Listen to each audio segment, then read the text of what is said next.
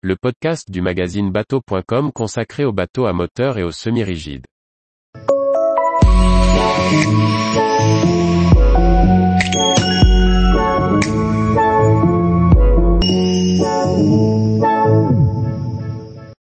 Gozo 45 d'après Amar, essai en navigation. Par Maxime le Riche. Troisième volet de l'essai du Gozo 45. Nous avons pu tester les performances en navigation du Gozo 45 devant les plages canoises. Celui-ci se caractérise par un grand confort et un comportement sécurisant. Notre version d'essai était motorisée par deux blocs Cummins développant chacun 600 chevaux.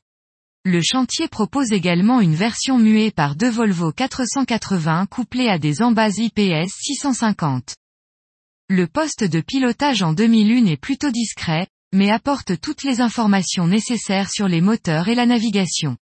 La poignée de gaz tombe bien dans la main. Le pilote s'installera au choix sur le leaning post ou restera debout. Il faut en revanche mesurer plus d'1,65 mètres pour piloter debout sans avoir le champ de vision obstrué par le montant du pare-brise. Nos conditions d'essai sont estivales. La mer présente un court clapot de 30 à 40 cm, et le vent oscille entre 5 et 10 nœuds. Notre sortie du vieux port de Cannes s'effectue facilement. Le déplacement généreux du Gozo 45 est à prendre en compte, la carène pouvant garder une certaine inertie. L'insonorisation de la cale moteur est bien assurée et apporte un grand confort auditif à l'équipage. Après avoir dépassé la zone de mouillage devant la plage, nous mettons le cap vers le massif de l'Estérel. Les 1200 chevaux lui apportent une accélération évolutive qui ne brusquera pas l'équipage.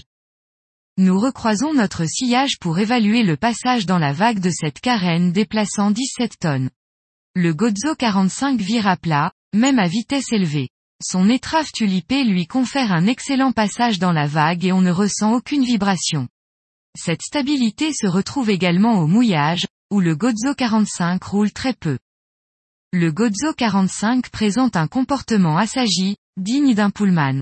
Le programme du Gozo 45 étant dédié à des sorties familiales, il n'a aucune prétention sportive.